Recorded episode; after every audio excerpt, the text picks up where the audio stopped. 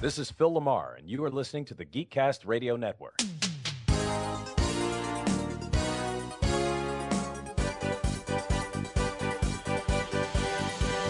Thanks for tuning in to your remote control here on the Geekcast Radio Network. I'm your announcer, Optimus Solo, and on today's episode, join TFG1 Mike and the rest of the RC crew as they talk TV in the modern era.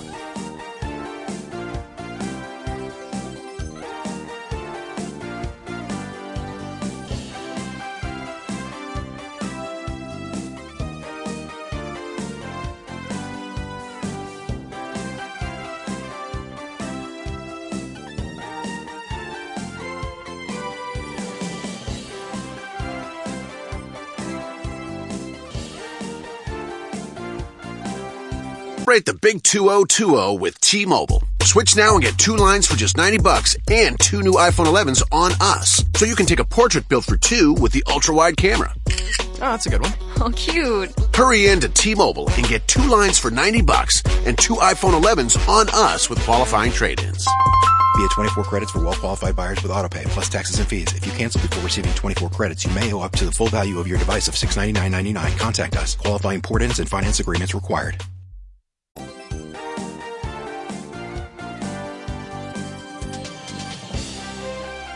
That's right, for TV talk all the time, stop channel surfing and let us take over your remote control. The name of the island they found me on is Lian Yu. It's Mandarin for purgatory. I've been stranded here for five years. I've dreamt of my rescue every cold black night since then. For five years, I've had only one thought, one goal survive. Survive and one day return home. The island held many dangers. To live, I had to make myself more than what I was. To forge myself into a weapon. I am returning. Not the boy who was shipwrecked, but the man who will bring justice to those who have poisoned my city. My name is Oliver Queen.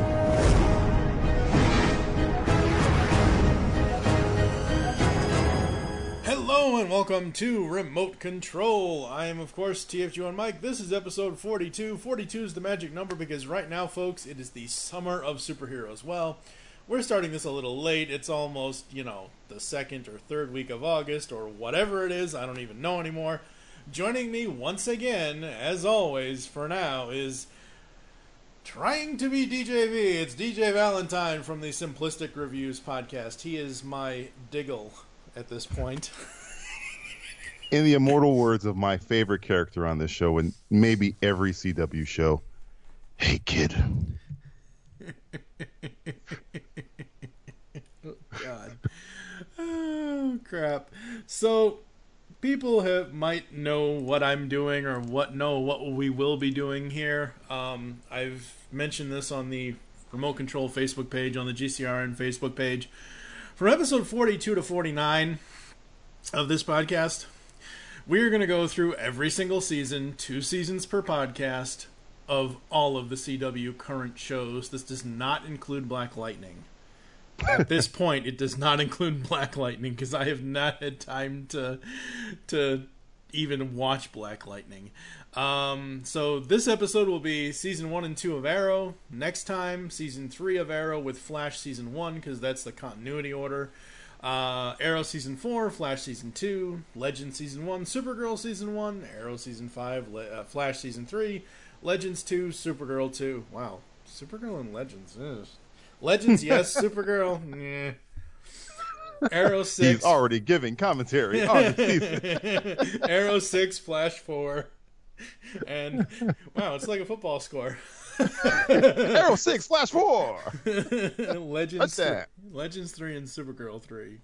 Um, yeah, I I don't know. I had been wanting to do this for a while. Um, originally, we had had a show called uh, "The Legends of the Brave and the Bold," where Steve Megatron and I were going to go through, not necessarily season by season, episode by episode, but we were going to do a whole CW Batman type of thing. Obviously, Batman isn't in the CW television universe. Um, Or is he? Well, Batwoman will be, thank God. Finally, something good on Supergirl. Oh my God. You're getting ahead of yourself. You're getting ahead of yourself. Yes, I know, I know. All right, so how this is going to work, folks, is we have four uh, categories. We have stage dressing, casting couch, uh, to jump or not to jump the shark, and obviously exiting stage left. So that's kind of the closing. Uh, when did like what were you doing back in 2012 when this was kind of announced or 2011 it was probably announced in 2011 saying hey fall of 2012 the cw is starting a new show and it isn't smallville oh man i mean arrow is was a show that shouldn't have worked for me uh, the previous attempt at green arrow on the cw was the the one on smallville which to me was just cosplay oliver queen so when i when I heard they were giving him his own show with the guy behind Ryan Reynolds' Green Lantern as showrunner, I was severely skeptical. Would be the nice way to say it, other than cursing, screaming at the, the sky. I didn't know. I didn't know at the time who Stephen Amell was. I didn't know why they didn't just call the damn show Green Arrow. But I think uh, what this show did to subconsciously win me over, mm-hmm. at least the first two and a half seasons, was to crib uh, a lot, which we were joking about before, crib a lot of elements from Batman, namely Batman Begins with, spoiler alert, Malcolm Merlyn's season one plan mirrored a lot of Ra's al Ghul's plan from Batman Begins. Oh yeah. So before I knew it, I was in to Arrow. If you ever heard the earliest episodes of our podcast, the Simplistic Reviews podcast, we were getting in depth in seasons. Like, oh my god, last we would go, we would talk about episodes after episodes from one and two. Uh, which again, I never thought I'd be doing. Seeing uh, the first ad for it, which was it just seemed like some kind of the the, the hot kids on CW now messing with comic books. So I was like, uh. But after the first, I don't know I guess after the first neck snap, I think uh, I was in. I was like, oh, okay. Uh, all right. I th- there was one scene in particular in the first episode of the pilot where Ollie is, I guess, I'm spoiling the show. I guess uh, it's uh, six years old, dude. You can spoil the show. I mean, come Ollie, on. Ollie is kidnapped uh, and tied to a chair, right? And guys uh, are questioning him, and at this point of the show, I'm like this. I'm I'm watching the show, my arms folded, like, see, this show is gonna be one of those stupid shows, you know. and then when he, he he's getting tortured, and then he pulls his hands out like um, he, his hands are bound behind him, but then he tells the criminals, uh, "I'm not bound to the chair," and he pulls his hands out and then tears them to pieces. Yeah. I'm like, oh, okay, let me see where this goes, and then where it went for was for me two really really good seasons. So two and a half really good season. yeah, yeah. Um, I will say right now, as we go through this, um, Arrow season three, four, and to somewhat a lesser sort of extent five, I did not care. What's when I was watching these as they unfolded, mm. I Arrow season three, you might as well just change his costume give him a batarang, and just call him fucking. They, you know, they've even admitted to this that yeah. he's Batman. yeah, I mean, you might as well just call him fucking Batman because you know, fuck Batman. I mean, come on. But no, they've admitted you were correct. They, yeah. I, I, I, mean, to the, I mean, I've already talked about the whole Malcolm Merlyn, the mm-hmm. Glades, the the Narrows yeah. mirror thing. Oh, yeah. I mean, s- season three I kind of thought season three was going really, really well mm. up until because the, they were promising. I'm pretty sure that season three with Ra's al Ghul. Yeah. And when he, I guess, spoiler alert again, gets kicked, uh, fights Ra's al Ghul, which I think that scene is probably one of the greatest comic book, uh, live action comic book scenes of all time. By the way, with Oliver versus Ra's al Ghul on a mountainside, I love that scene. I would put it up against any comic book scene you got. It's awesome. But after he falls off that cliff the show kind of falls off that cliff with him. yeah. it doesn't. It kind of recovered in the last more recent season, season but there was a was dark. Good, but yeah, it, it, seasons like you know how everyone says, "Oh, it took Star Trek: The Next Generation until like season three or four to find its legs." Find its legs, right? For me, once season three of Arrow happened, I was like, okay, it had its legs in season one and two, sort one of. It two. was building, it was building, it was building, and then Ra's comes in and basically undercuts it, and and the show became a pirate double pirate peg leg or something because it had to I mean- find itself again, and I It- didn't. for, for the first half of, of season three, I, I I'm I'm telling you, up until that fight, I was all aboard. I was like, this is awesome. First off, I don't know if you noticed about me, I love Ra's al Ghul. He might be my one of my favorite DC villains, if not my favorite DC villain of all time. And I was again arms folded when they started bringing him to to the Arrow. I'm like, you're not gonna beat Liam Neeson. you know, there's no way you're gonna get close to Liam Neeson. And this guy, I forget his name. He was in uh, the Riddick uh, sequel. I forget his name. Does a really good job at Ra's al Ghul, especially in that fight scene. And I thought what I thought was going to happen. I know we're skipping way ahead to season three. Yeah. Is that once he fell off that cliff, we would wouldn't see Amell for the rest of the season. That's what should have happened. Should have been. Uh, it took him a long time to go from I fought Ra's al Ghul and died to coming back. but they waited. A, I think that CW didn't have the balls to do that, and they just bring him back in the next. well, okay, see, Episode, that- essentially. that's the problem with the CW and with the network model. But Mm. that six years ago and even now today, it has not changed. They have the the the winter finale. They have the summer. Fi- they have these two points in a television season's lifespan of whatever. Like like like we said at the beginning of this so far, season one had twenty three episodes. At some point around say. mm, 11 12 i don't i i mean i just watched this whole season for season one. I don't even know where like the winter finale thing like but that's what where it would've happened. yeah i don't know. Eh, but that's what happened in season three. I remember that they did the cliffhanger. They did eh, him falling off the thing and then that Mm-hmm. which was, is great. I which is want to underline it's Yeah. great.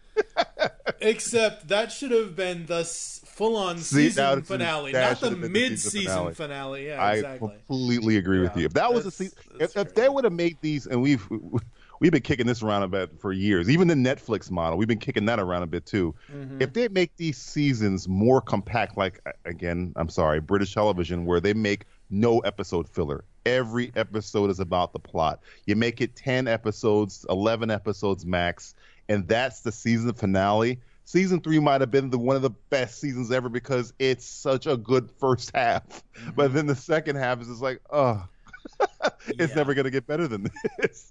Um, and all of these shows, these CW models, these network television models, out of I guess out of a fear of not having enough content for their network, they give these shows 23 episodes, and you get you you got like five that are meaningful. The rest of them are just like monster of the week, as it was the coin phrase in Buffy, or Yeah. uh, or just just just filler. You need to make these more. When you make them slim and mean, lean and mean ep- seasons, like a Luther or a BBC show like that, you never, you never, you, you can really more get a handle on this. You can get a handle on these characters and. And that's what Netflix is dealing with now with the Marvel stuff. Is everybody saying, "Oh, you know, whether it's Luke Cage or Jessica Jones or whatever, these seasons are too long." And those are 13 episodes. Arrow is 23 bloody episodes long. So I have not seen this in six years since it debuted 2012 2013 television season. I have not gone back to season one. I still remember almost everything. There are certain things I forgot. There are certain things I've like as I was watching, I would post on social media saying, "Oh, hey, I forgot about this," or "I goes oh, that guy. you know, it's like you know, there goes that person, or there goes that person, or oh my god, like looking at the Arrow title card from season six to what it was in season. The Arrow title card in season one is basically your basic black. It's r and I forgot about that. Now, by my rough estimate, you have not had sex in 1,839 days. As your wingman, I highly recommend Carmen Golden, Which one is she? the one who looks like the chick from Twilight. What's Twilight? You're so better off not knowing. It's just interesting going like I was hooked, okay? When I was watching this, it took me probably till about mm, season uh, uh, the season episode 12. Episode Right. 12 was my kind of like okay, I kind of remember what goes on from episode 12 to episode 23 because episode 12 was Vertigo.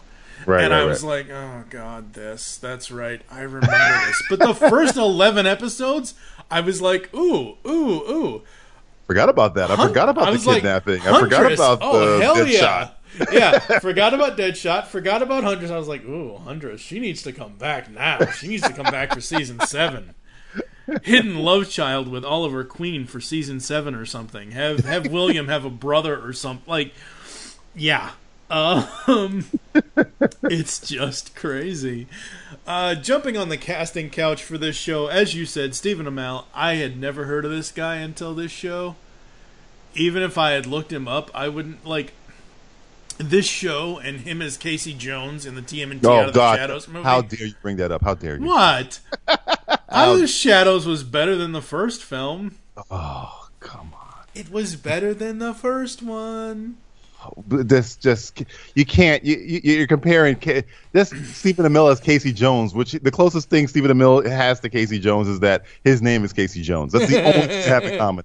The, to the Casey Jones that was in the original Teenage Mutant Ninja Turtles movie or the any an- animated series. But yes, uh, but yeah, I I've never heard of him before. I, I, I, think never.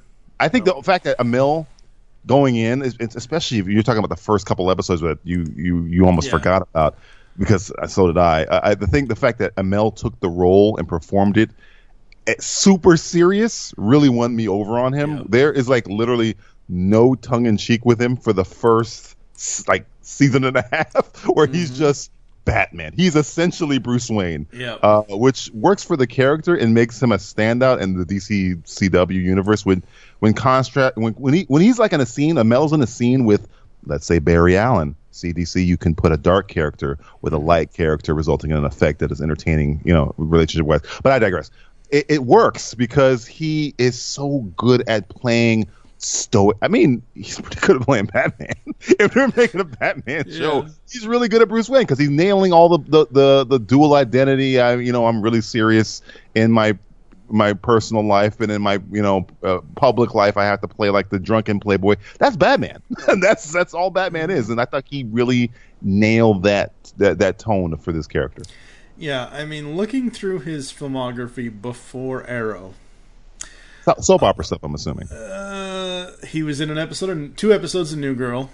Oh, okay. He was uh, in one episode of CSI. He was in one episode of NCIS Los Angeles. So was Uh, I. Everybody that show. His television debut, according to the information I have, he was in two episodes as the spinning instructor on Queer as Folk. Okay. Don't never know that. He was a doorman in Degrassi: The Next Generation. Oh, okay. That's a great show. Yeah. uh-huh. Great, great. Um, yeah. The, okay, so the coolest thing outside of him being this It's character, being on a show with Drake. okay, so while Arrow has been going on in hmm. 2015, they did something really cool. I I will try to find the audio, the video. I don't know. Stardust is a dangerous man.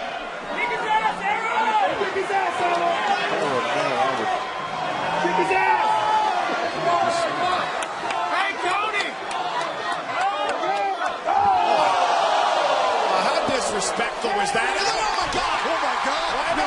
Oh, Stephen Amell shouldn't have done that. Look at him move! He shouldn't have done that as he takes out Stardust, and here comes the security. You wanted a hero, Stardust? A hero's willing to rearrange your face. Yeah, but the problem is, Byron, is Stephen Amell was a guest here, and he entered a WWE ring, and that's not that's not good, no matter who you are. He was provoked by Stardust. Provoked! You don't come in here as a guest and jump in the ring. You call it provoked? Stardust should go after Stephen Amell. He started this whole thing. he uh, teamed up with Neville and went against um, oh god uh, two other WWE people. Basically, he was at a WWE show. Oh, you talking about when he went against Goldust? Yeah, it was. Yeah, it was. It was. Yeah, yeah. It was Goldust and Cody Rhodes. That's what it was. Right, right, right. right. Um. Yeah. No. That I was like, hey, it's Arrow against the WWE.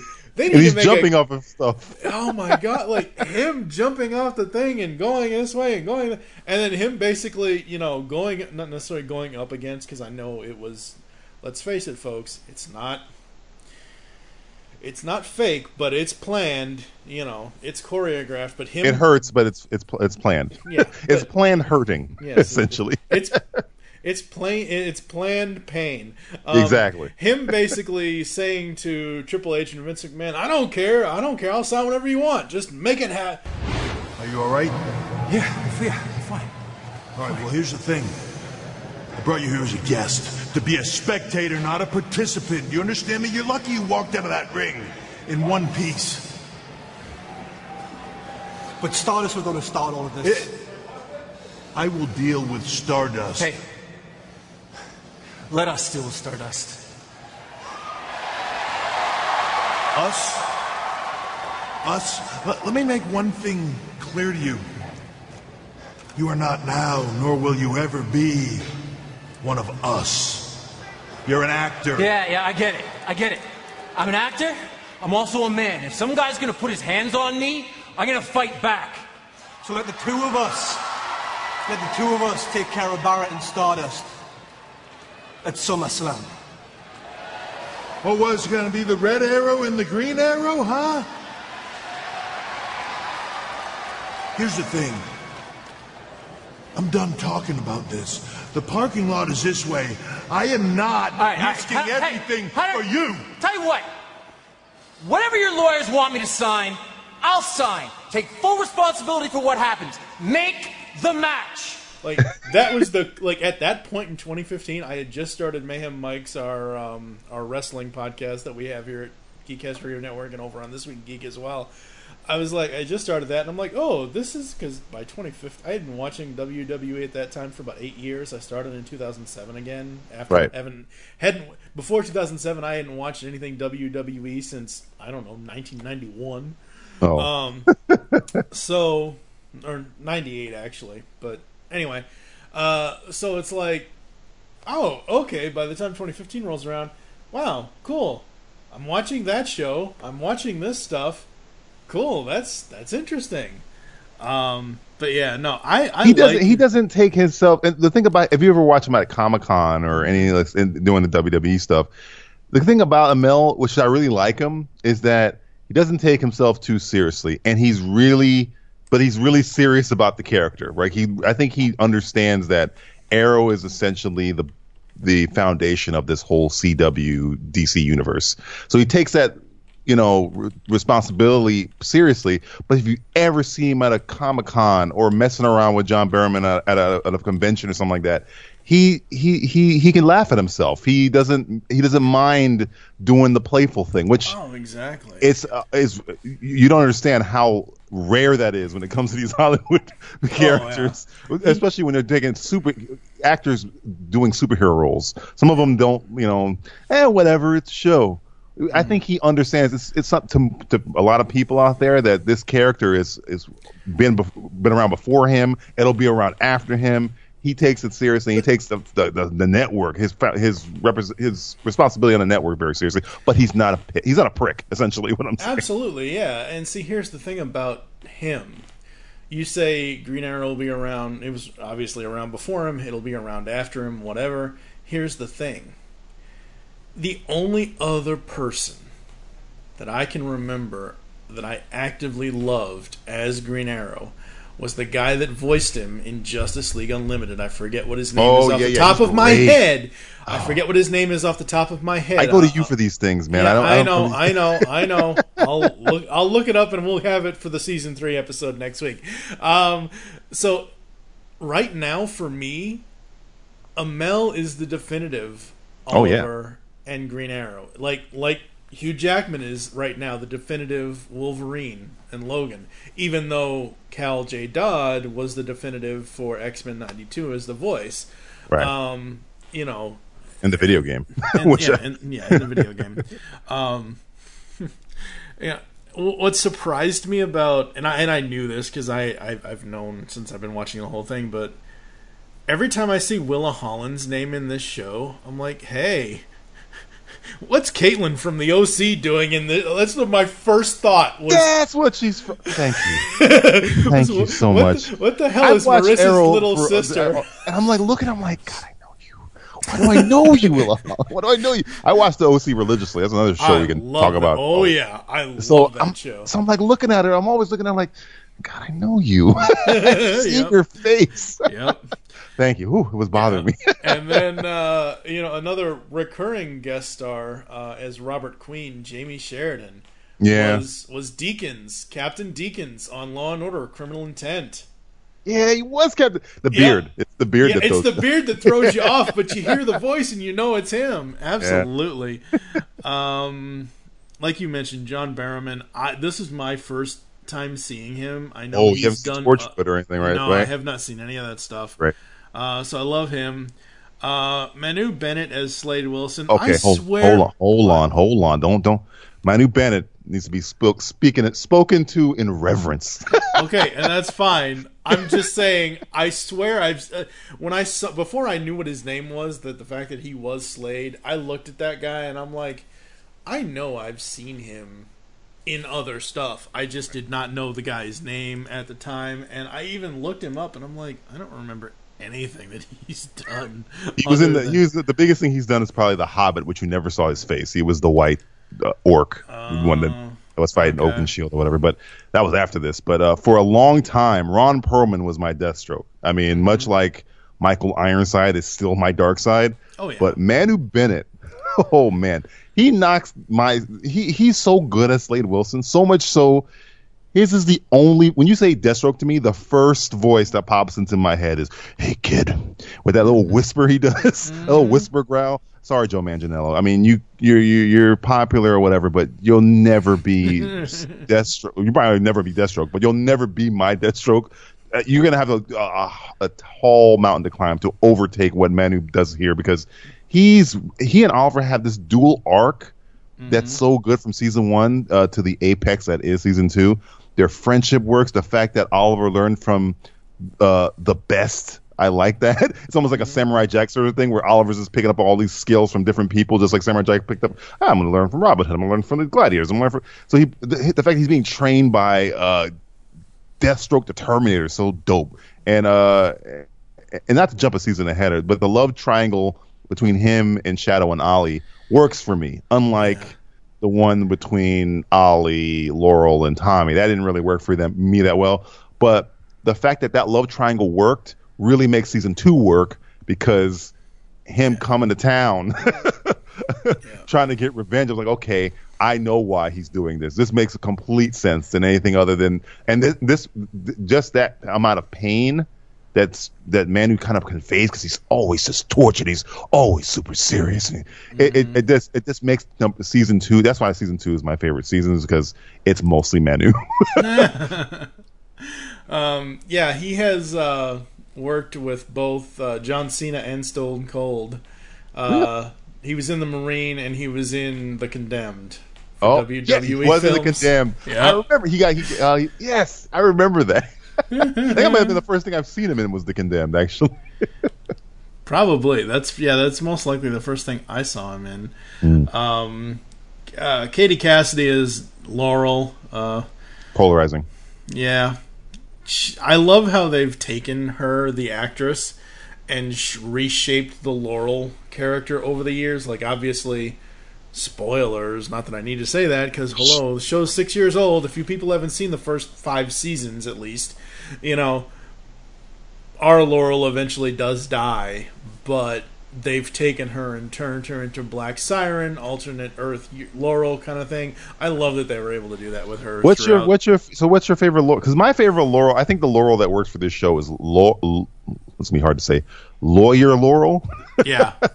uh, there's lawyer Laurel. There's uh, drunk Laurel. Then there's uh, Black Canary Laurel. Then there's Black Siren Laurel.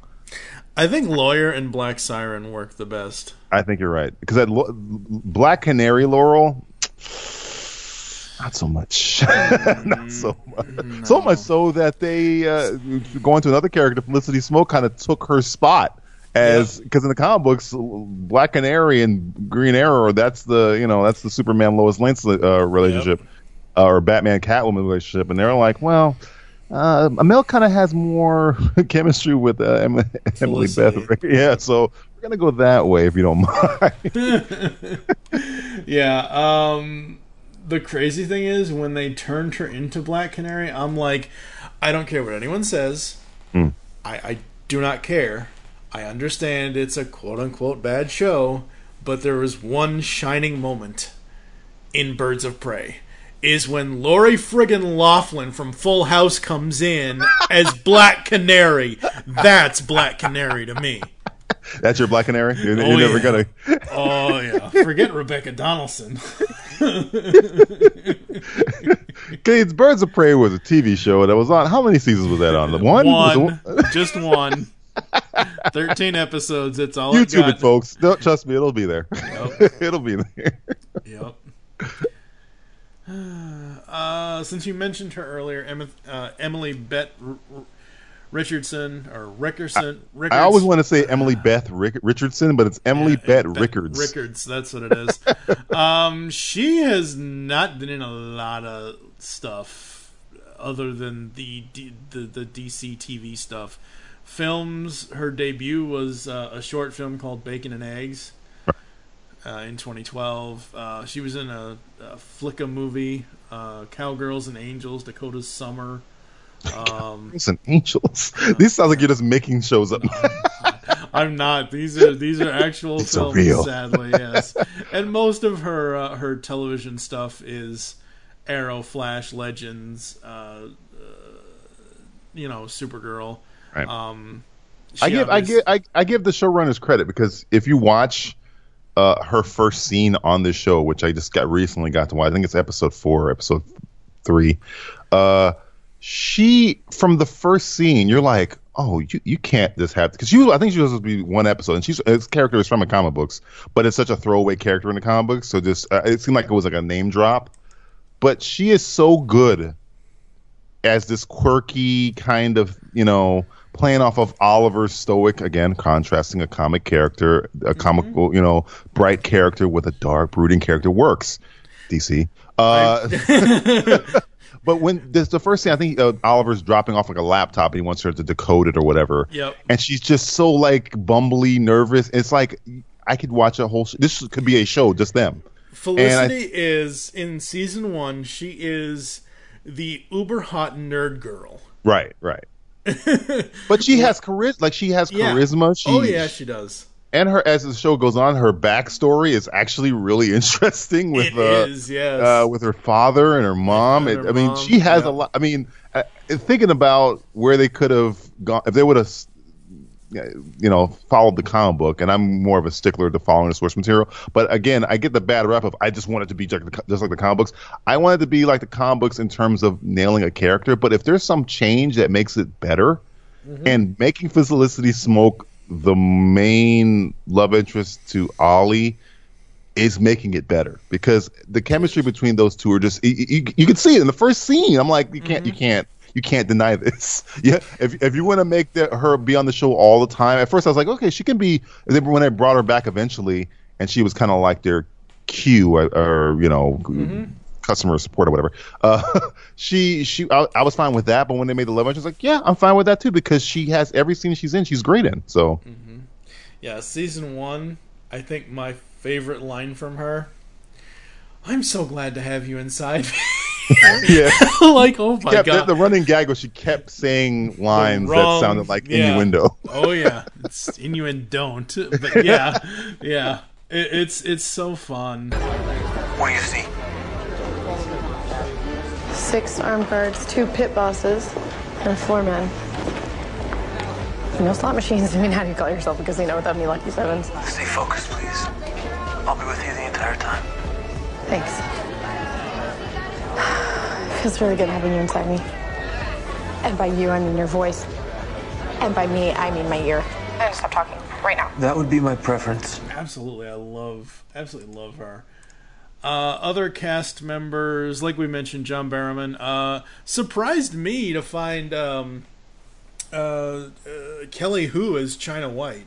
Yeah, I, I, I think I knew that going in from the commercial. I think she's in the commercial when they were first promoting it, and I saw Kelly Hu's an Arrow, and I was like, all right. I, I knew more about Kelly Hu than I knew about you know Stephen Amell or anybody else on the show. I was like, okay, I'll- I'll- Obviously, yeah, yeah, like like she is actually the one in season out of season one, probably uh, the one name that I recognize the most outside of, like I said before, Jamey Sheridan and and Well, Bro- when, when when was Michael Jai White on there? Because he was Bronze Tiger, I think, but I can't remember if that's two or one. I, I always get the seasons mixed. probably two because he was not in in this one. I don't think. Right.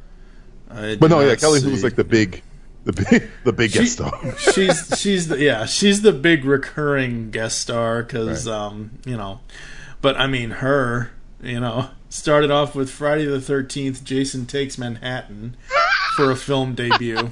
wow. And then she then she was in Surf Ninjas in 1993. I mean, I can't blame her for that. no. Uh, obviously, X2 is Lady Deathstrike in 2003. Great Uh, that role. Yeah, though she didn't absolutely.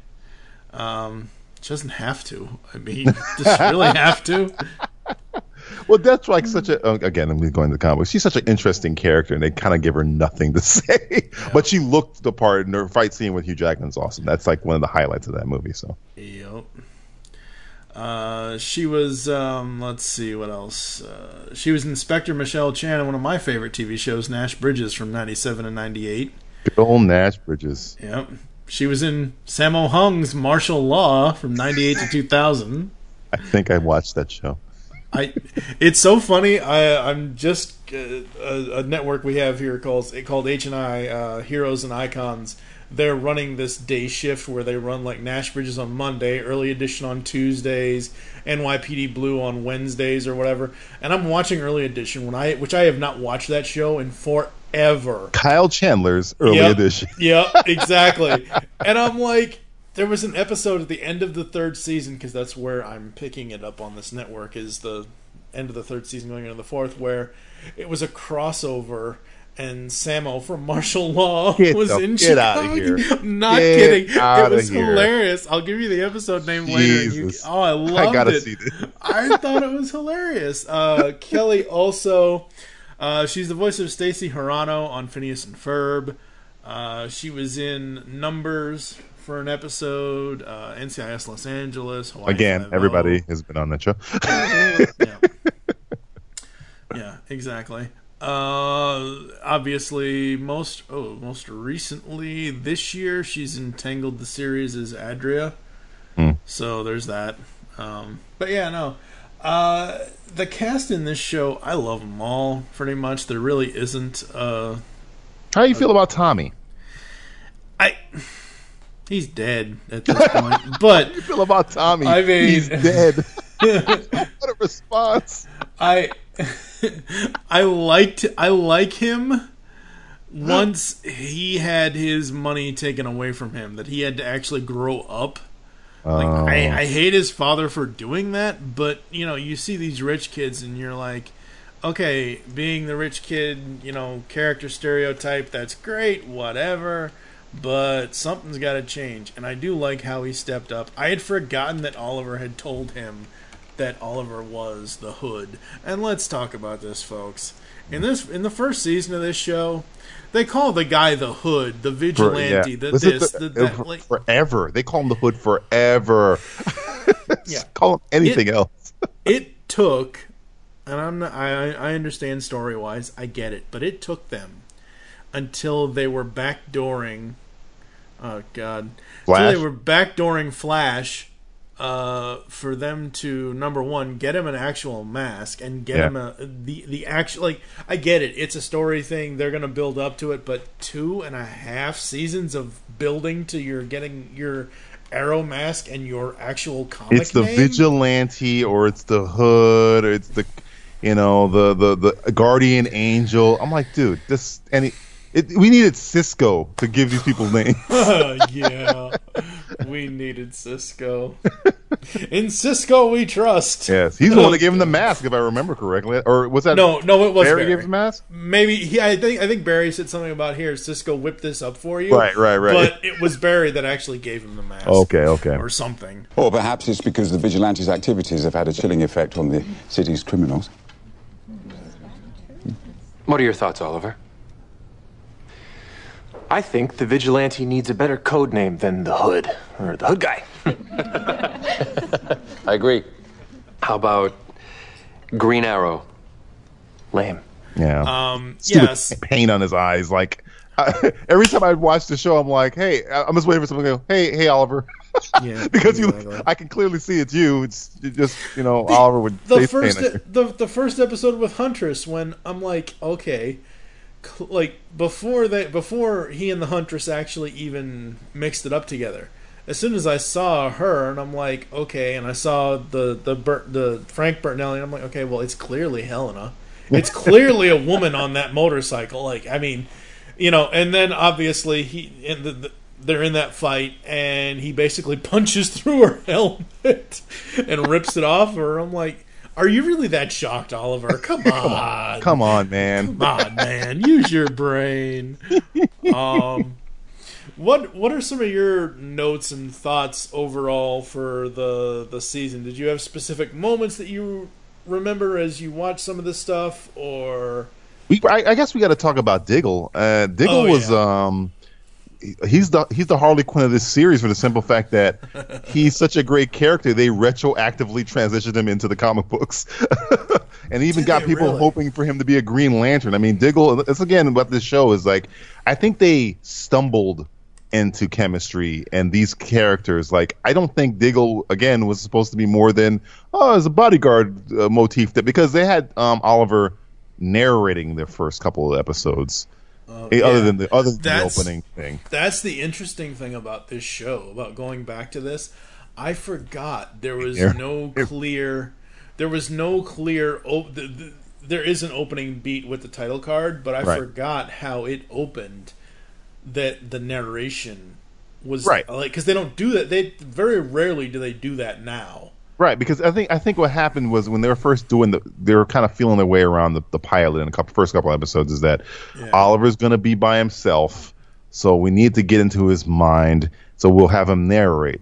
But as we've learned, uh, we learned, and I've heard interviews of the showrunners hated the secret identity stuff because it limited them storytelling wise, which explains that all of these shows, all of the CW shows go on as they go on. Oliver, Barry, Kara went from no one knowing their secret to entire buildings filled with people knowing their secret.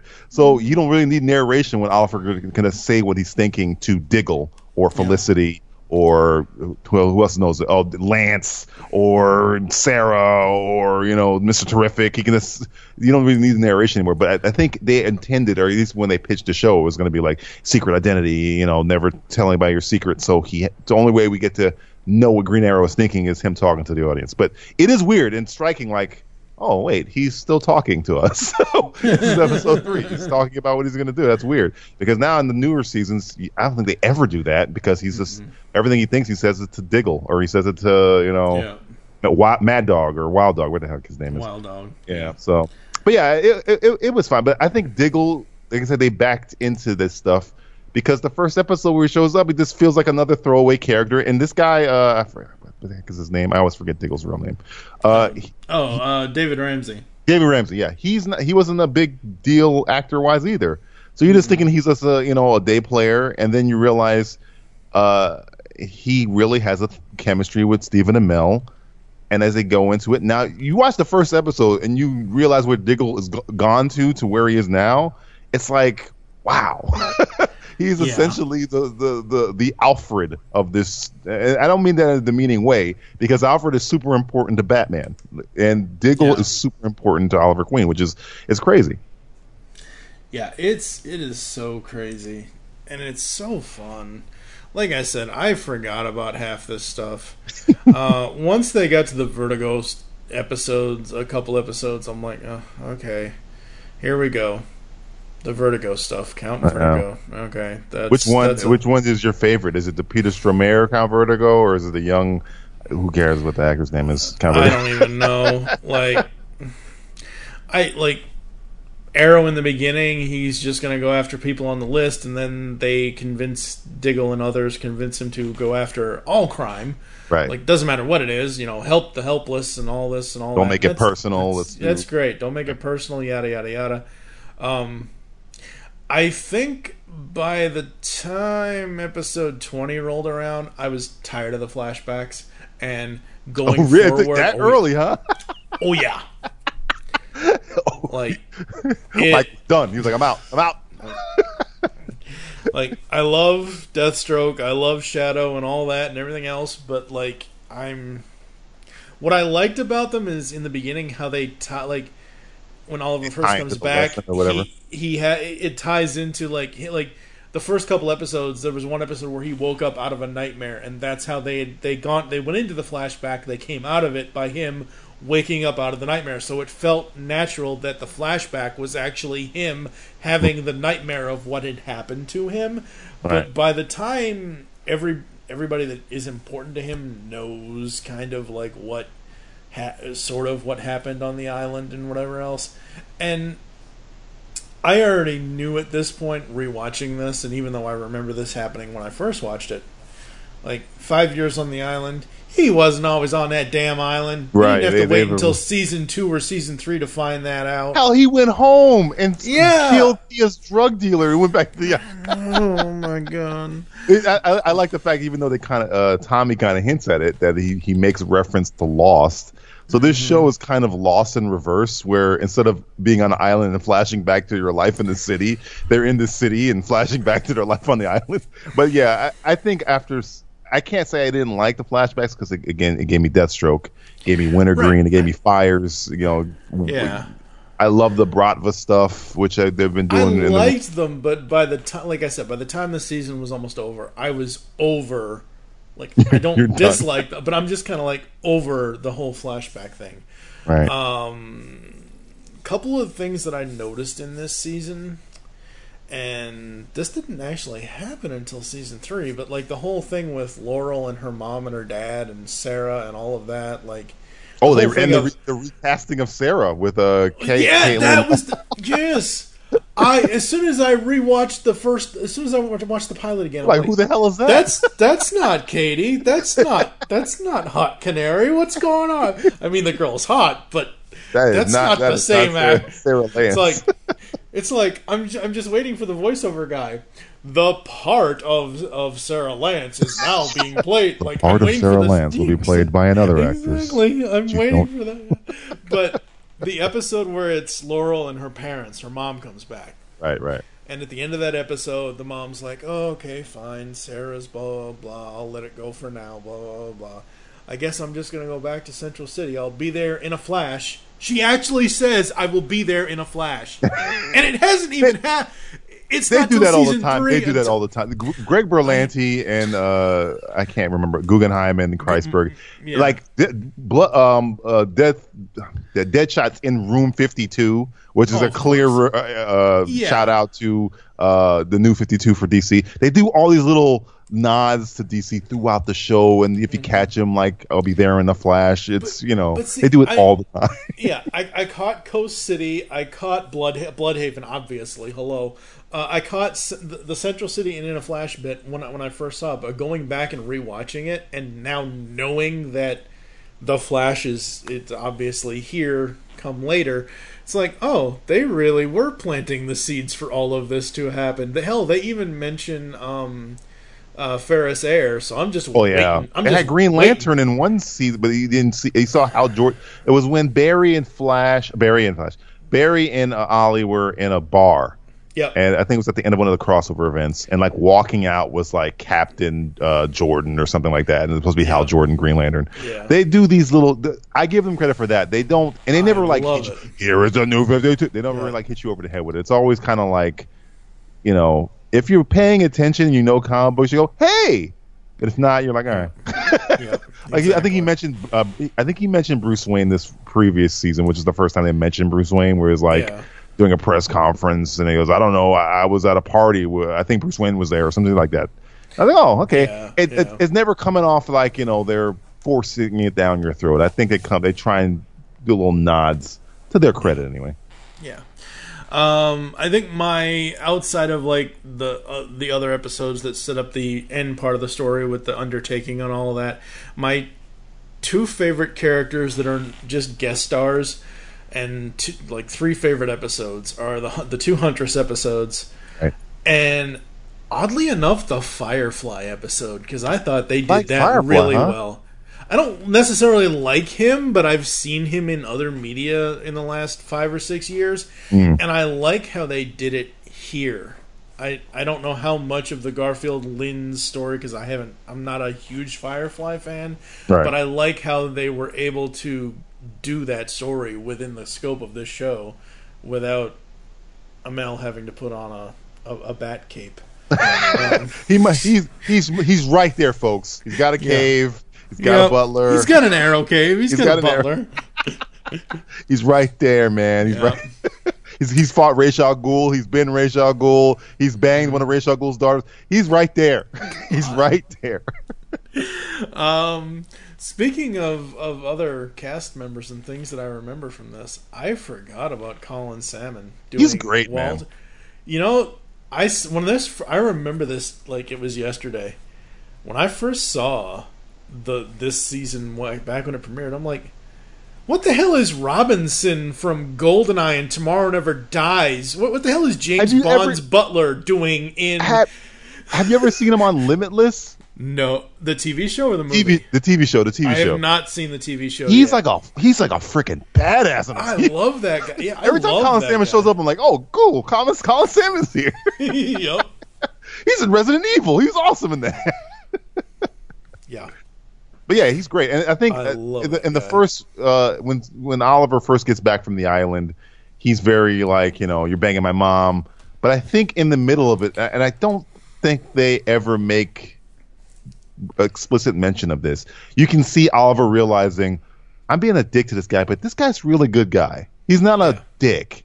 My mom is the dick. I think he was coming when he was coming back from the island. He he was it was almost like set up where he's thinking his mom is you know just a doting mother and uh what the heck is his name in the show um Robert. uh, Robert yeah Robert is like the dick but as you watch the oh show no, no, no, it's uh, it's Walter. Oh, Robert Walter, was, Walter, yeah, Walter. Anyway, sorry. He's they, uh, Oliver like slowly starts to realize like, oh wait, wait, my mom is evil, and the guy she's marrying is actually a genuinely hu- a good, hu- decent human being. Which Felicity Smoak finds out he's a nice guy, and he's played by Colin Salmon, who's awesome in everything. so Yeah.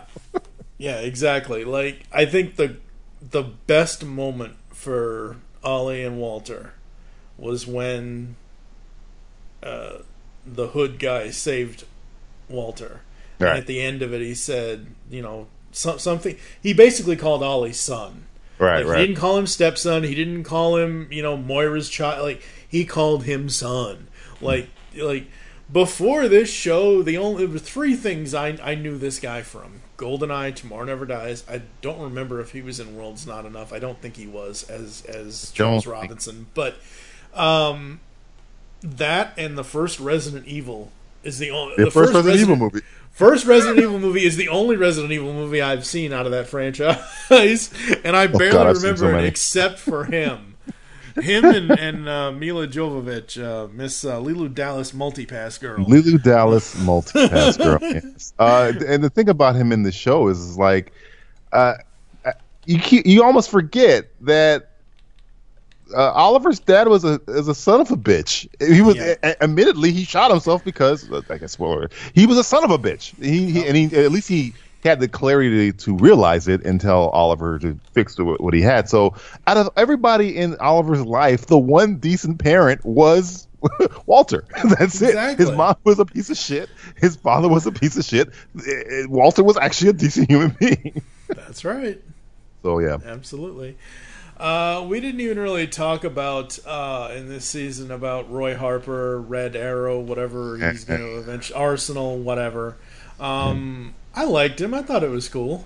he was very. I'm. not- I don't. I'm, I don't have anything against the actor uh, Yeah. personally. I just. I and every media. I'm not. I've never been a big uh, Roy Harper fan, and his storyline kind of. I mean, I, I think I liked him the most on Young Justice, which is kind of the only time I've ever really. Yeah, okay, I can deal with you not Roy Harper, but in comic books and in other stuff, he's always a dick. it's always kind of like I, I don't go to the next person. go back to Oliver.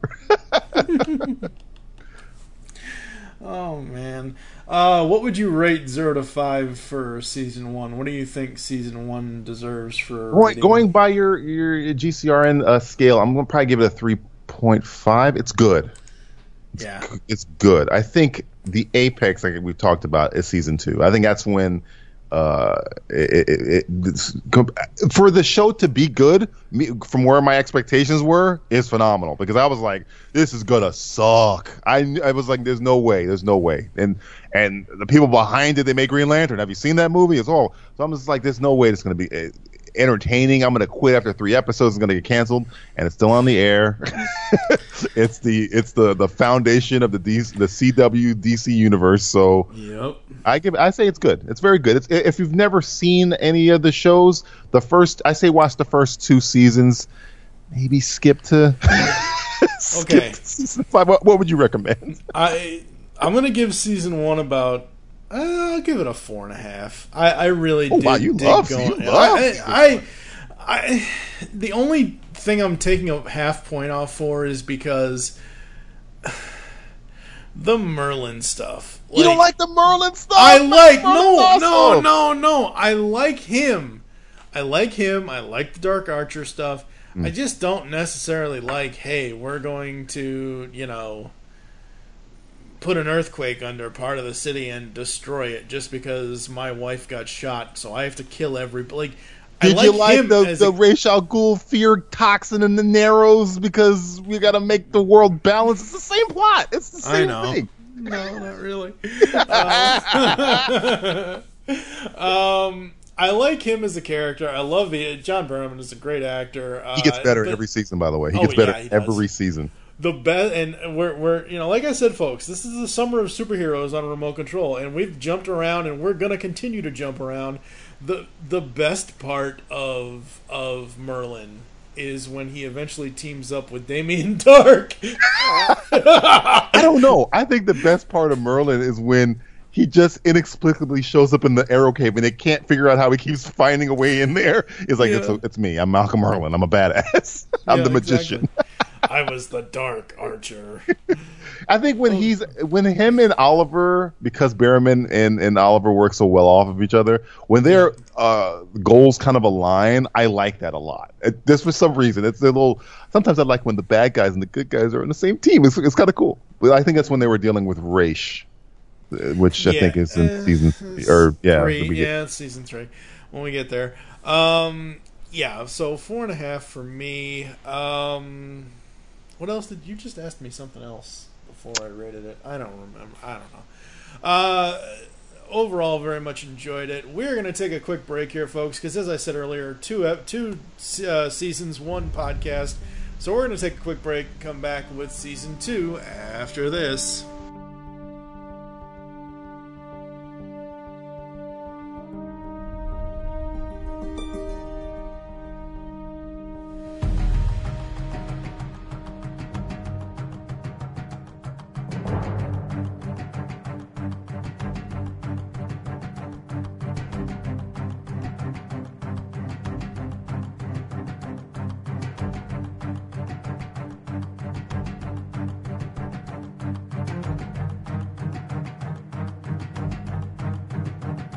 On the Simplistic Reviews podcast, we talk movies. We talk TV. We talk. Hello, Julie. What the heck are you doing? Trying to make our spots sound more exciting by adding explosions. Yeah, I'm pretty sure you could have got the point across with sound effects, not the real thing. Download the show on iTunes or at simplisticreviews.blogspot.com. I'm sure your insurance company will cover that. No, they won't. No, they probably won't.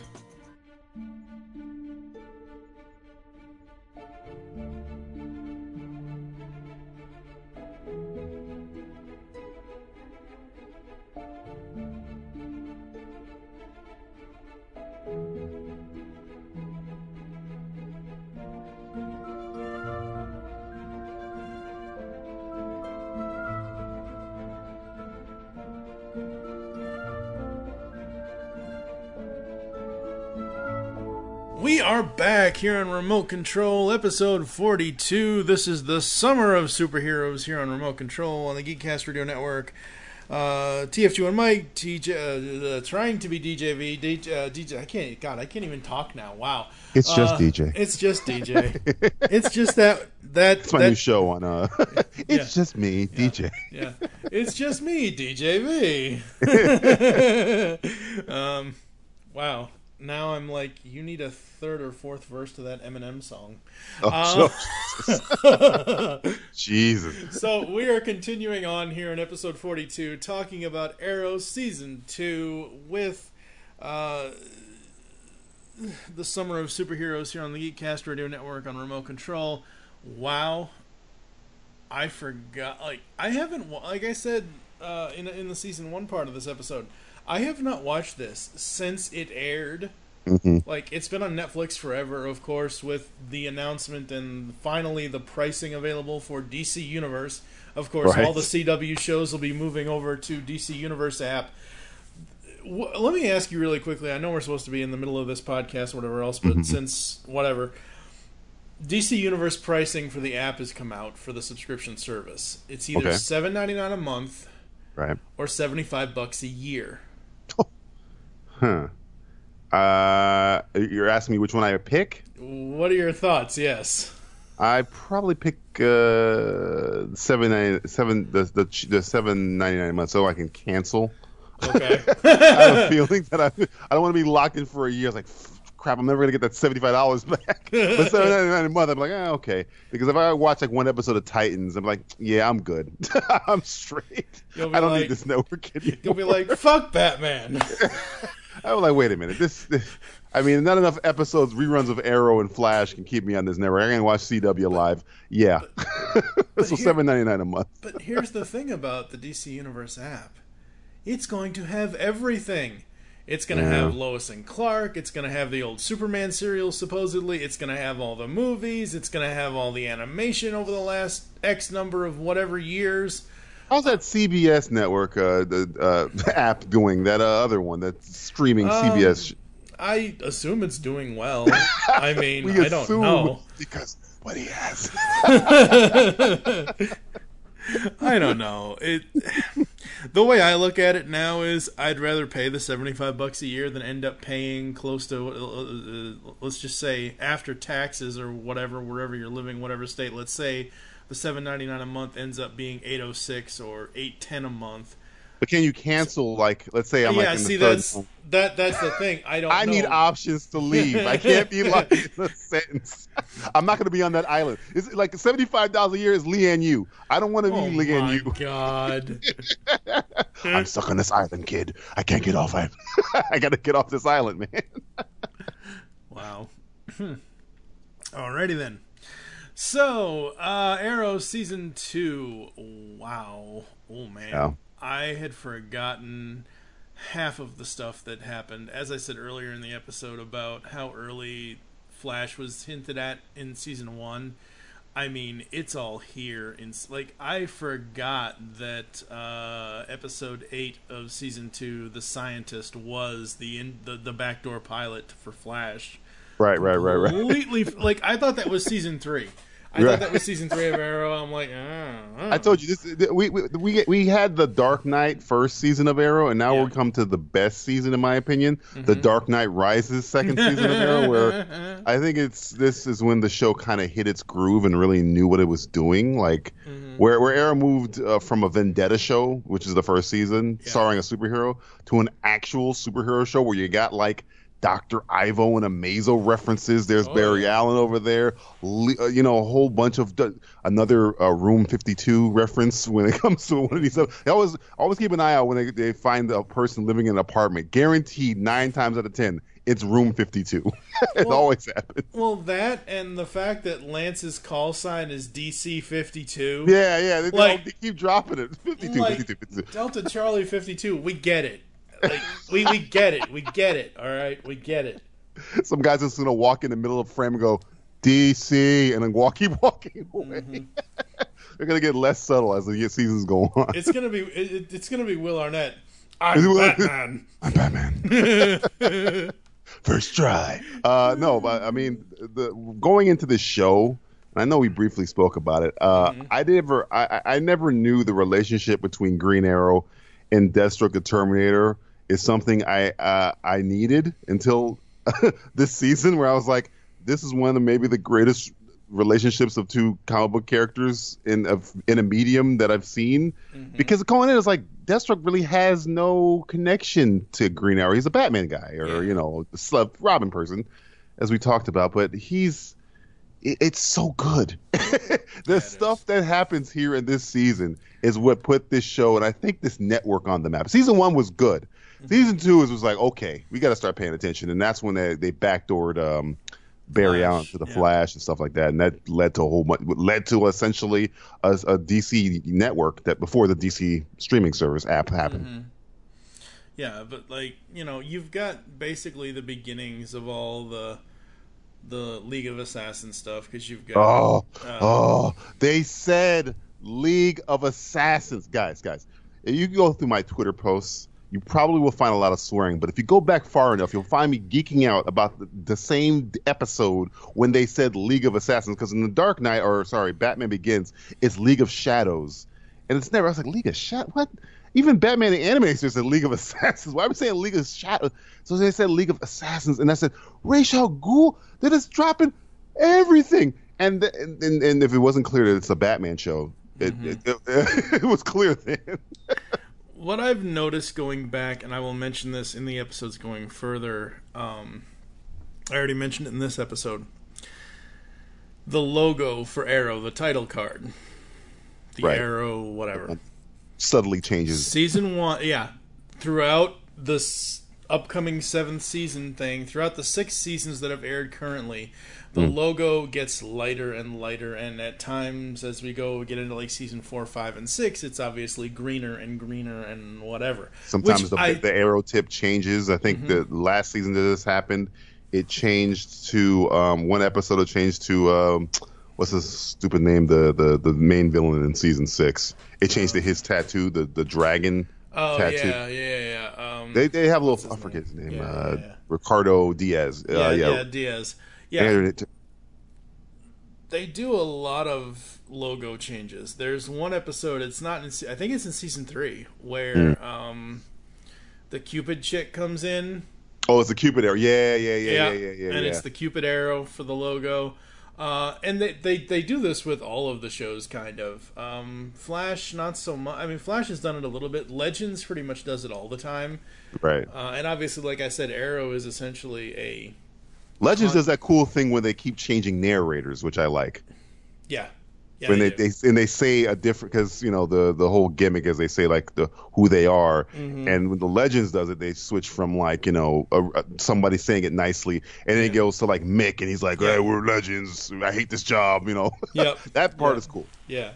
Um, but the Legends logo changed like a few times when it's been villains, it's changed from blue to red or something like that. With Arrow's logo changing from season one to season six, it's obviously mar- it's making fact of how the show has changed and how the character of Green Arrow Oliver Queen has changed. Like you look at that season one logo, it's a black arrow. I mean, it's it's not no budget not a lot of style going budget. Uh, it's a probably triangle on a black screen essentially Yeah, yeah, when I first watched this for season one, as we mentioned, I'm like, wow, that's like, when did Batman become Arrow Man or something? like, you know, like, I don't know.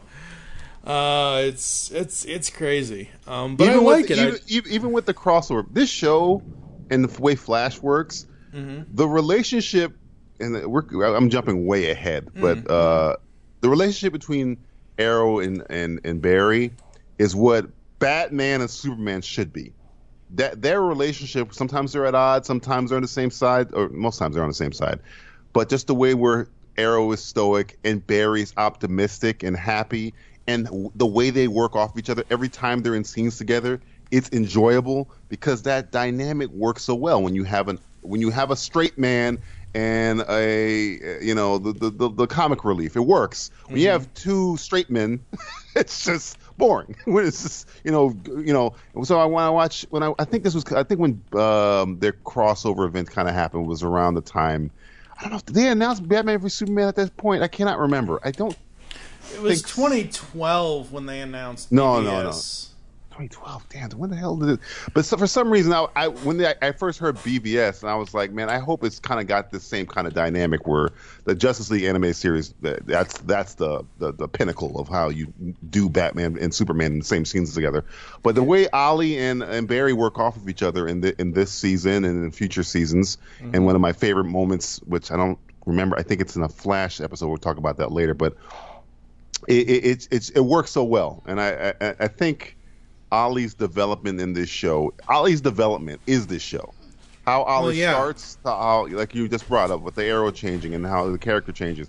That is the show, really. Is how he start when we first see him. He's just a cold blooded, just murderer. He Yeah. don't give a damn about anybody. And then you, I watched uh, the, all the. Fi- I finally finished season six, and he's got like a team, and he's Yeah. talking about, you know, we gotta.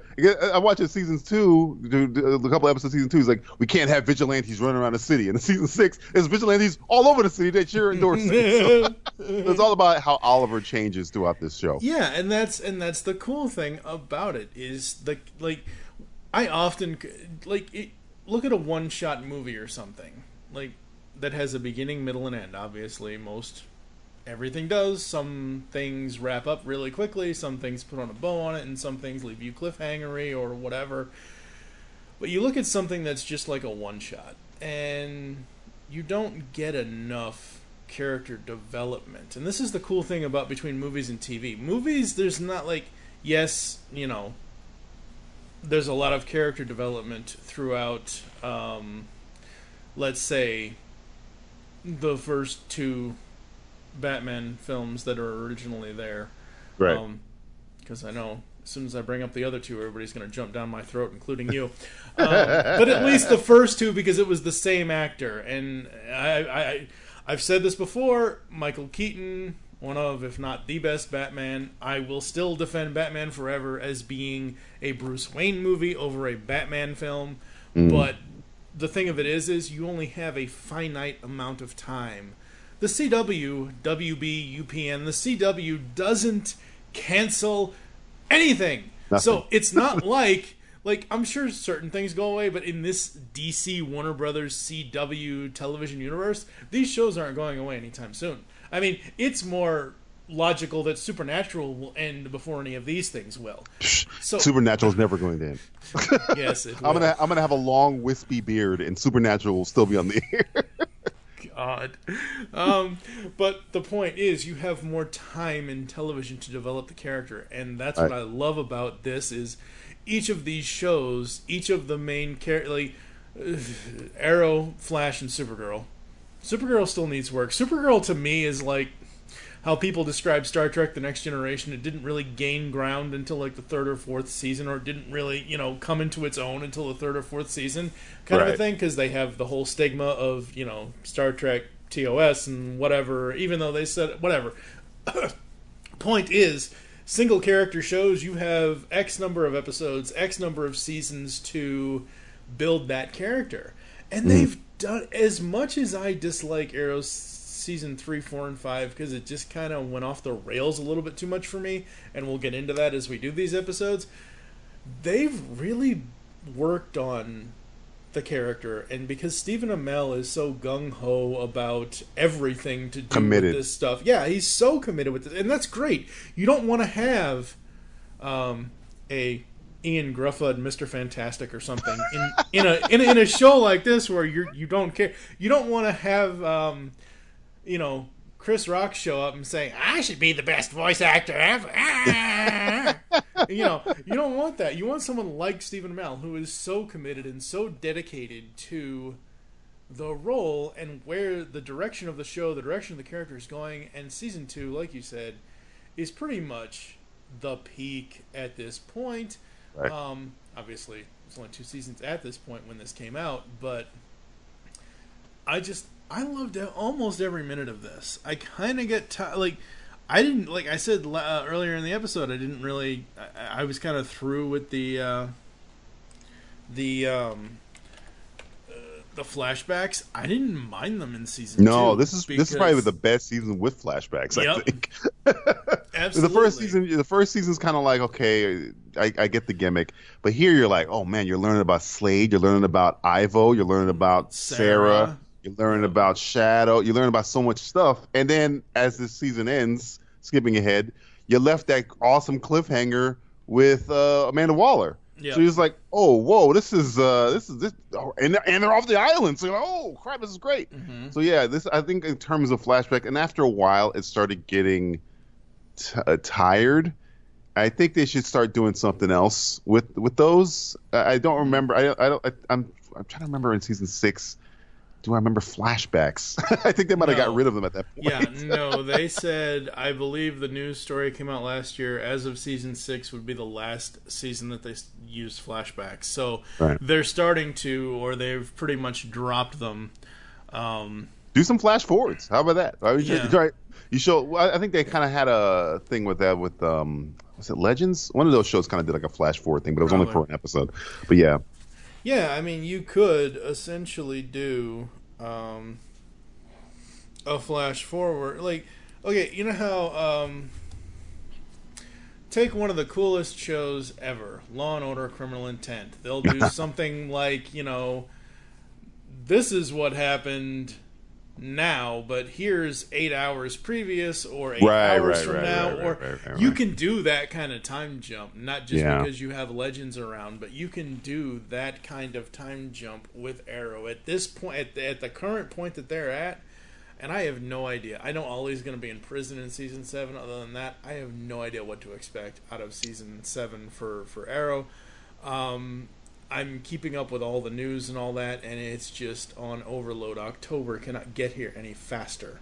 Oh yeah, I, I think the way season six ended was like really well. I know, I know we're talking about season two, but just as a show, I think two is two. If you're looking at a stock of like, if you look at the show as a stock, it's Mhm. going up, and when it hits to two, it starts to like kind of whittle down. And I think when it hit six, it went up a little. It got an uptick because it. it, it- you're right, around th- uh, three, middle of three. Again, I told you, first half of three I was in, and then after as three ended all the way to five, I was kind of like, man, Arrow's in the dumps, and I think they knew that. And then I think season six they tried to rectify a lot of these problems, like you're saying, get rid of the flashbacks, kind of do something fresh with the show. And Oliver in prison, uh, spoiler alert, uh, might be the thing to do that. Mm-hmm. Yeah, I mean, it's just it's it's crazy. Um, season two, I absolutely loved it. I thought it was super interesting. I felt that all of the stuff that happened in season one with the parents and with this and with that was was was done obviously, and we'll see Jamey Sheridan at some point uh, uh, as Robert Queen in like you know flashes and things like that and whatever. Right. Uh, we might see Moira at some point or another, but um, both the, both their parents are dead now. Right. And this basically drives Thea to not want to even be a like she wants to go off and do her own thing. She wants to get out of Starling. And that's the other thing and I think we mentioned this earlier, so sorry folks if I'm forgetting if we did. I cannot wait until they get it to the point where it's Star City and not Starling. Ugh. God, I, I think I that. think I think they say Star City in season six. I think they might be Yeah, starting. yeah, I at think least it's like- around. yeah, so, no, I- they they did that rebranding. Of uh, Ray Palmer was trying to do the rebranding of the city as Star City or whatnot. But Yeah. yeah, yeah, I, I, I, agree. Oh, the thing about Thea is and one of the good things I can say about season three is I like where Thea goes after this season. It kind of Yeah. it sets her up very very well for the next you know a couple seasons. So It does absolutely, it, it- but for Oliver, it basically just turns into, "Hey, I'm Batman. Fuck Arrow, I'm Batman." Uh, but yeah, I think um, it, uh, the standout. If we're not going to talk about Manu because Manu is the Slade oh no, is yeah, we will. he's the he's the you know, he's the best. Uh, Caity Lotz recasting. This is where recasting is done right. Where I Mm-hmm. think I could give a damn about Sarah Lance, and Caity Lotz made me think that Sarah Lance is probably the either one or one B most interesting female character in in the Arrowverse. So interesting, she got her own damn show. So yeah, uh, Sarah Lance, uh, Black Canary. Now she's White Canary. She's awesome, and I like when they introduce the uh, when they find they go to the, her flashback when she wakes up on the boat, the door, Titanic style, and you see the little canary float next to her. I was like, oh, that's really well. They do a lot of little subtle things. Not though that's kind of not subtle, but little things where I'm like, ah, that's that's cool.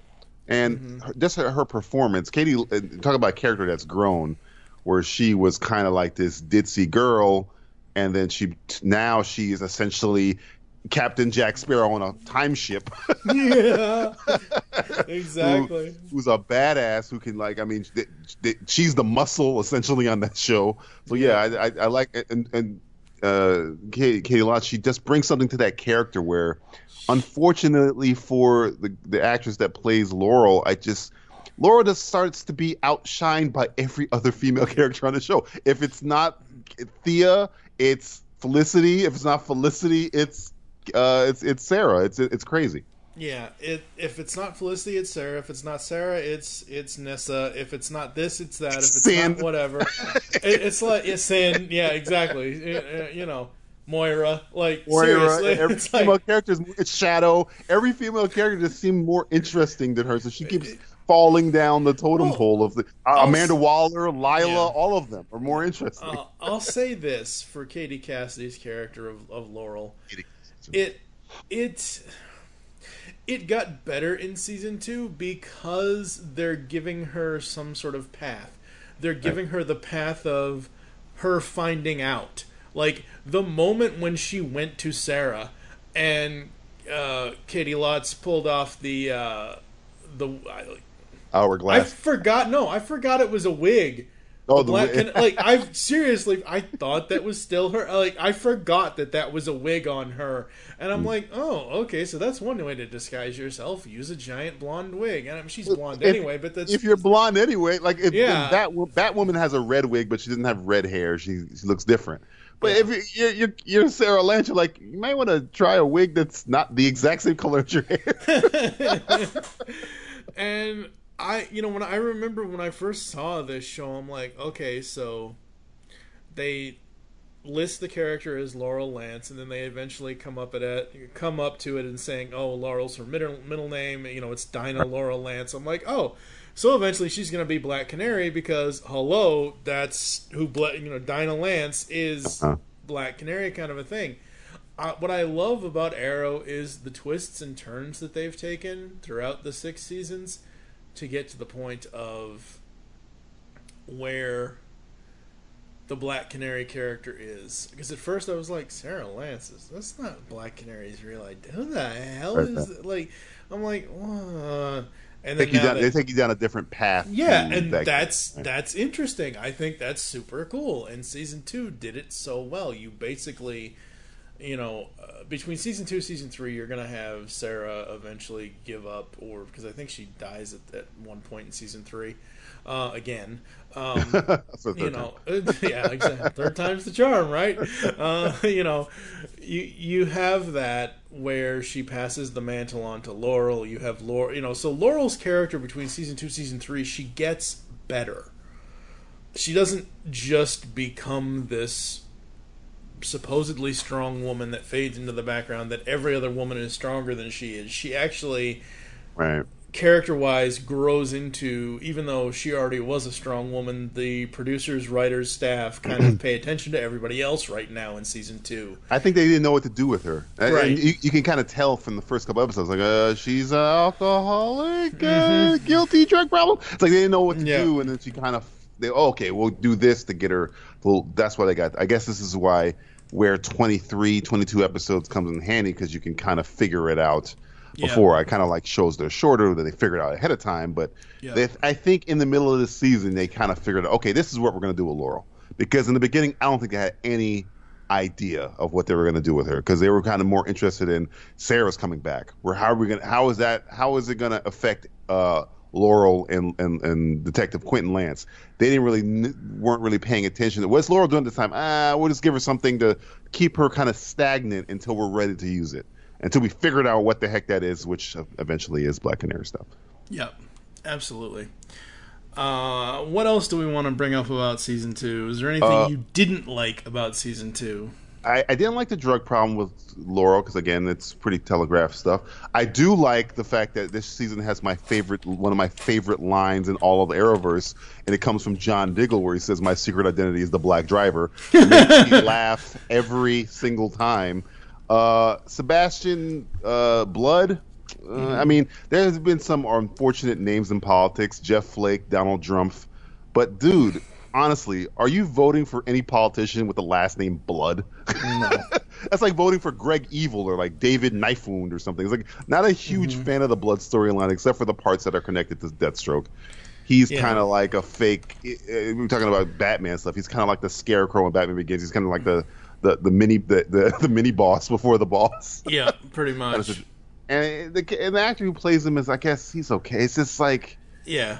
That whole the, the, everything when blood shows up. I'm like, oh god, just just. But when Deathstroke is introduced and you see that he's Deathstroke is just just geppettoing this whole situation. it's like okay, okay, I, I understand your purpose now, blood. Before I I, I didn't mm-hmm. I was just worried going into season two that as that stuff happened that he was going to be the main person. I would I didn't see the Slade villain thing really coming. Oh, And really? thi- yet, yeah. I mean, until it starts happening, you're like, "Oh, this is great. This is more, and more." So you almost forget like my apprehension to begin. Like, don't make Blood the main dude. Don't make Blood take out Slade, and then uh, then Arrow has to take out Blood. Get rid of Blood. Blood's, just, a mini boss. Be- yeah, that's probably the things I didn't. I, I, I didn't like. The, oh, and um, uh, for the fact that they cast a character actress I really like, Sarah, Summer Glau, who is, uh, River Tam from Firefly, Serenity, who I like a lot. I do not like her character in this show. Was essentially she's just you know mean lady, mean lady, mean lady, who's also being uh, her strings are being pulled by Slade. Uh, and she's essentially Slade, uh, Slade daughter 2.3. I, I don't know what the hell she is. That whole other thing, I, I think it should. When, when it's mano y mano, Ollie and Slade, it's perfect. It's literally perfect. A perfect show. And all these other people kind of get in the way of it. Blood and uh, I forget Summer Glau's character's name. That's how much I don't really like her.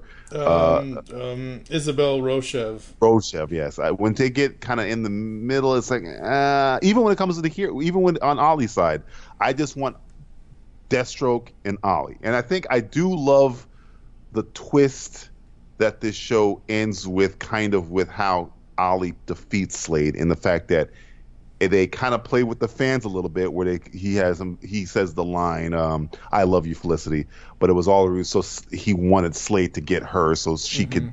I thought that was really clever because again, none of the fans saw it coming because they just wanted they, they've been uh, eliciting this relationship for the entire two seasons, and they kind of took that they took that and they made it a kind of a plot point, which I thought was pretty interesting. Yeah, that w- again, season two changes all the plots. It gets rid of Moira and all of her things. Brutally, Season by the two- way. Oh yes, like death by sword. Like she really did fall on her own sword. Not really Yeah. her sword, but um, on somebody else's own sword. exactly. Um, we get this here, and they eventually come back to it. But season two was where we find out that young Ollie got some chick pregnant. And that eventually comes back around, obviously. Still dealing with the, the, the the whirlwind of that. that did not go away. It No. goes- it's still there, I mean- folks. I mean, oh, okay. So season two, let's say they're in. oh, Okay, season two, they're what maybe five, six, seven years after the island or something or what? I don't know. I think I think It- it's six years after the island. Yeah. Oh, okay, so let's say by w- whatever time that you know we come back to Samantha and her son, Hmm. um, even though that like I don't even think they said her name in in in the episode here in season two, but I just know I remember that's what her name was, and obviously she has a boy, Right. yada yada yada. Um, I don't I don't know how long two million dollars would would would make her last within the Arrowverse, especially in Central City. I mean, Central City eventually gets Big Belly Burger. They have Uh-huh. you know Central. Was it, what's the name of the, the, the the coffee shop? It's not Central Perk. Don't you dare say that. It's um. Oh God, it's um. They Oh, should- something I else. should I think. know this. It's ah. We'll find out next week. we'll we'll find out when we get to the Flash season one. Um, Arrow season two. There wasn't much I didn't like about it. No, it's I- it- it's the most least it's the least flawed season I think. Yeah. I actually did not get tired. Like by like I, I said earlier with season one, you know, by episode eleven or twelve, I'm like ready to tap out at this point. Like the halfway point of the season, out of the twenty three episode, I'm like, okay, um, ding ding ding i'm gone you know glass joe just hit me in the face i'm out uh, eh, season two was not like that. I actually enjoyed every bit of this. I didn't even see the summer glau twist happening until it happened. Like Oh, wow. I, like did not even and again you know some people go off memory some people don't. I can't. I in order for me to discuss these things i don't care how old the tv show is i have to rewatch whatever it is that i have to rewatch to do it. Because i unless it's knight rider i don't remember shit. Michael Knight. that's right um, But no, the uh, the um, the I, I think this you can just tell as this season's progressing, they're having fun with it, and I mean that from behind and in front of the camera. They Mhm. know we're going to drop a Suicide Squad episode here just Yep. because we can, and then we're going to have a kind of a nod to Harley Quinn, but we can't use Harley Quinn. They're just dropping all these little things where it's like, oh, that's that's pretty cool. The Metamorpho lab is where the doll makers hanging out, uh, Yeah. hanging out. It's just stuff like that you could tell they were hitting their stride, and they were like, okay, we, we we've been picked up. We kind of have a big, we have a better budget now. We can just start just dropping stuff. Hints to this. Maybe this will be a show. Maybe this won't. Maybe this is just just so we get a, a, a little treat for the fans. And every single episode seemed to have two or three treats for the fans, whether it's the DC 52 or the Door 52 or Mhm. the Amazo stuff. I just like that. That personal stuff to me, just shows to me they did their research. They don't, they're not just, you know, using it as a name. They actually want to make a good show, but they know what the hell they're talking about. They've done more research on Arrow than I probably ever had, or the DC uh, DC universe that I've ever done. So Mhm. If I'm p- picking out stuff, and I'm not a huge knowledge person when it comes to DC, I know Marvel a bit more. But if I'm, I remember I watched the Justice League cartoon backwards and forwards. So when I see Yeah. things like Amaze, when I saw Amazo the first time, I was like, oh, oh shit, yeah exactly I was like, oh shit, that's awesome. So yeah, I, I I think this was the season where they. I mean, when you you get in the groove, this is the groove season. Yes, it very much is. Um, and it, it's just what is so great about this is you have. I don't want to say you, you you have your main storyline with Sebastian Blood, Brother Blood, and and Slade Wilson. Obviously, gets revealed as it goes along. Right. But you also have, as you said, these little nods, these little things, almost almost vignette episodes. Like Huntress came back for an episode. Uh, you've That made you happy. The whole, of course, hello, hello. Uh, you know, it's like uh, that. You know, she came back for an episode. Um, you've got the kind of the whole introduction of Barry and Star Labs and Cisco and Caitlin and all of that and and everything else to set up the Flash and and and that kind of stuff.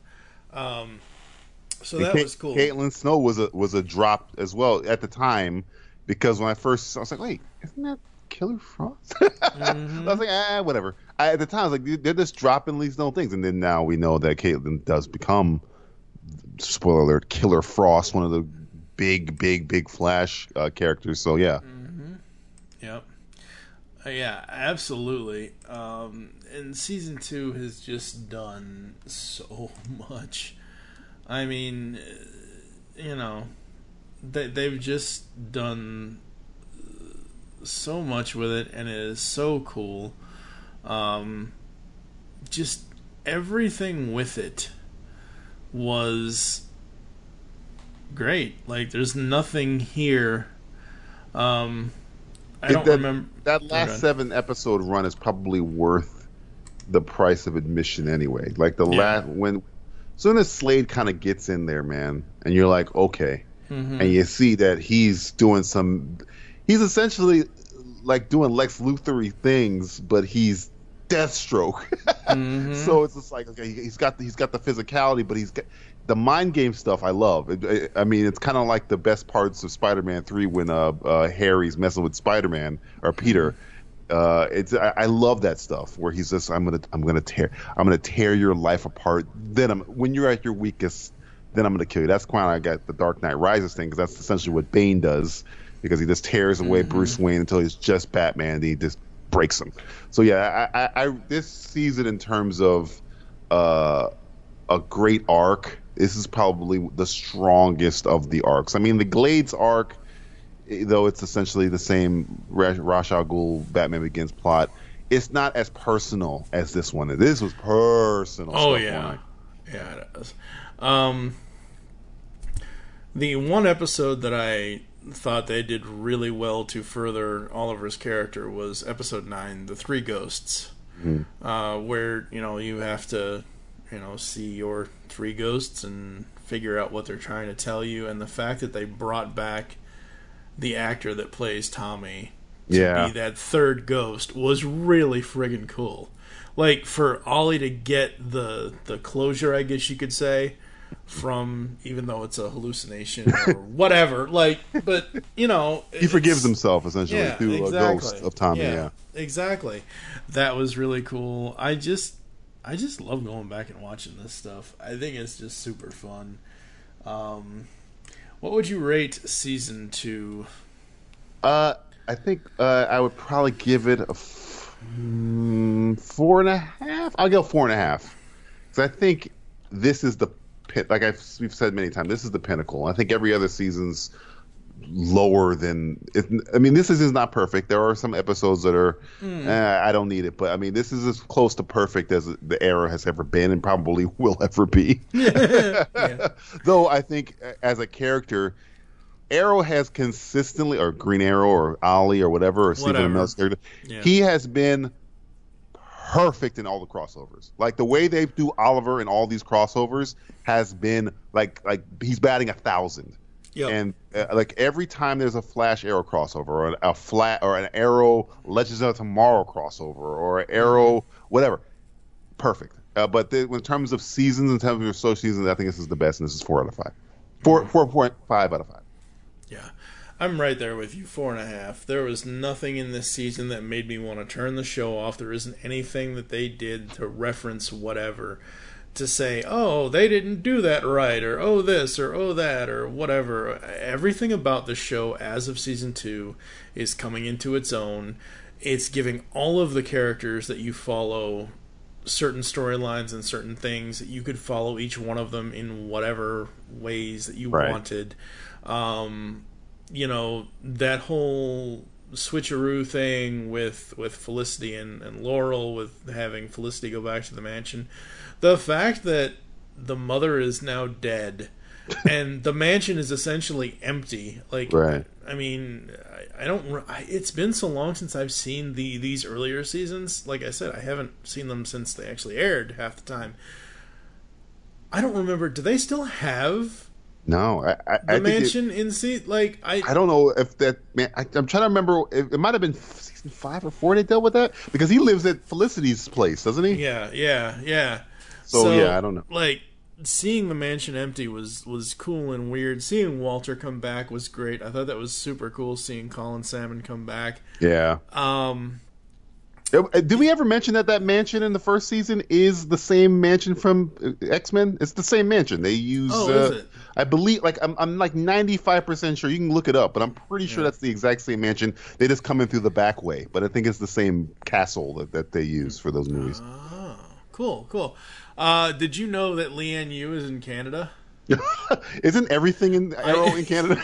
well, probably, but I'm saying that I like I I've said this before and I'm sorry for repeating it folks. I pay attention to the fictional aspect of things. I don't like whatever's in front of my screen, that's what I'm paying attention to. I'm not paying attention to where it is in real like everybody's like, "Oh, Metropolis is New York and Gotham City is New Jersey." I'm like, "Mm, whatever.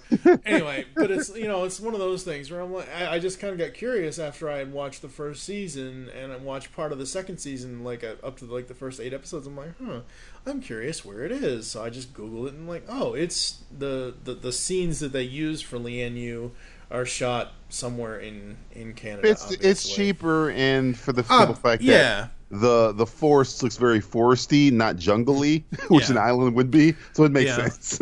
yeah, true. I don't know. I, just I, just really dug it. I thought it was super fun. All right, uh, I think that's gonna do it for us. Where can the people find you and your lovely show, Simplistic Reviews, online, sir? you can find me at, on Twitter at trying to be DJV. Uh, our show Twitter is at Simple Tweeters, and you can follow everything. The search YouTube, Spotify, iTunes, the dark web. The search Simplistic Reviews. You can find us. Guys are on the dark web. Wow, you must charge for that. Oh, so much money. So much money, kid. Hey, kid, so much money. I'm at TFG1 Mike on Twitter. You can find Remote Control on Facebook. You can also find Geekcast Radio on Facebook and Twitter at Geekcast Radio on Twitter. Uh, coming up next time, we've got episode 43 where DJ will be back with me to talk Batman season. I'm sorry, Oh. Arrow season three Uh. and The Flash season one. Fuck Arrow. I mean Batman. I mean Fuck the League of Shadows. All right, folks, we're gonna get the heck out of here. Uh, keep fighting over the remote control, and we will catch you next time here in the Summer of Superheroes on the Geekcast Radio Network's Remote Control. You're gonna run over there, you're gonna come back at me, and you're gonna get hit with an arrow. No, I'm not. Yes, you are. Okay, fine. I will humor you. Ready? Ready.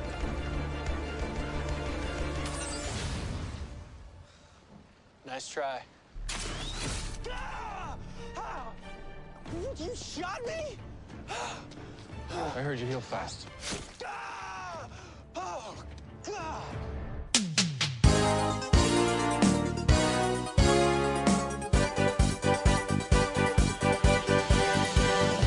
You've been tuned in to Remote Control, the Geekcast Radio Network's modern TV podcast. Join TFG1 Mike and the rest of the RC TV crew next time for a new modern TV topic. I'm your announcer, Optimus Solo, and remember to think of us the next time you pick up the remote control.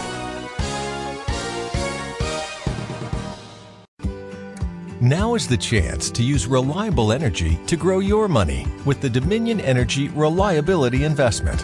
Our new investment product offers competitive returns, no maintenance fees, and flexible online access to your money. Make the reliable investment in reliable energy. The Dominion Energy Reliability Investment. To find out more, go online to reliabilityinvestment.com. That's reliabilityinvestment.com.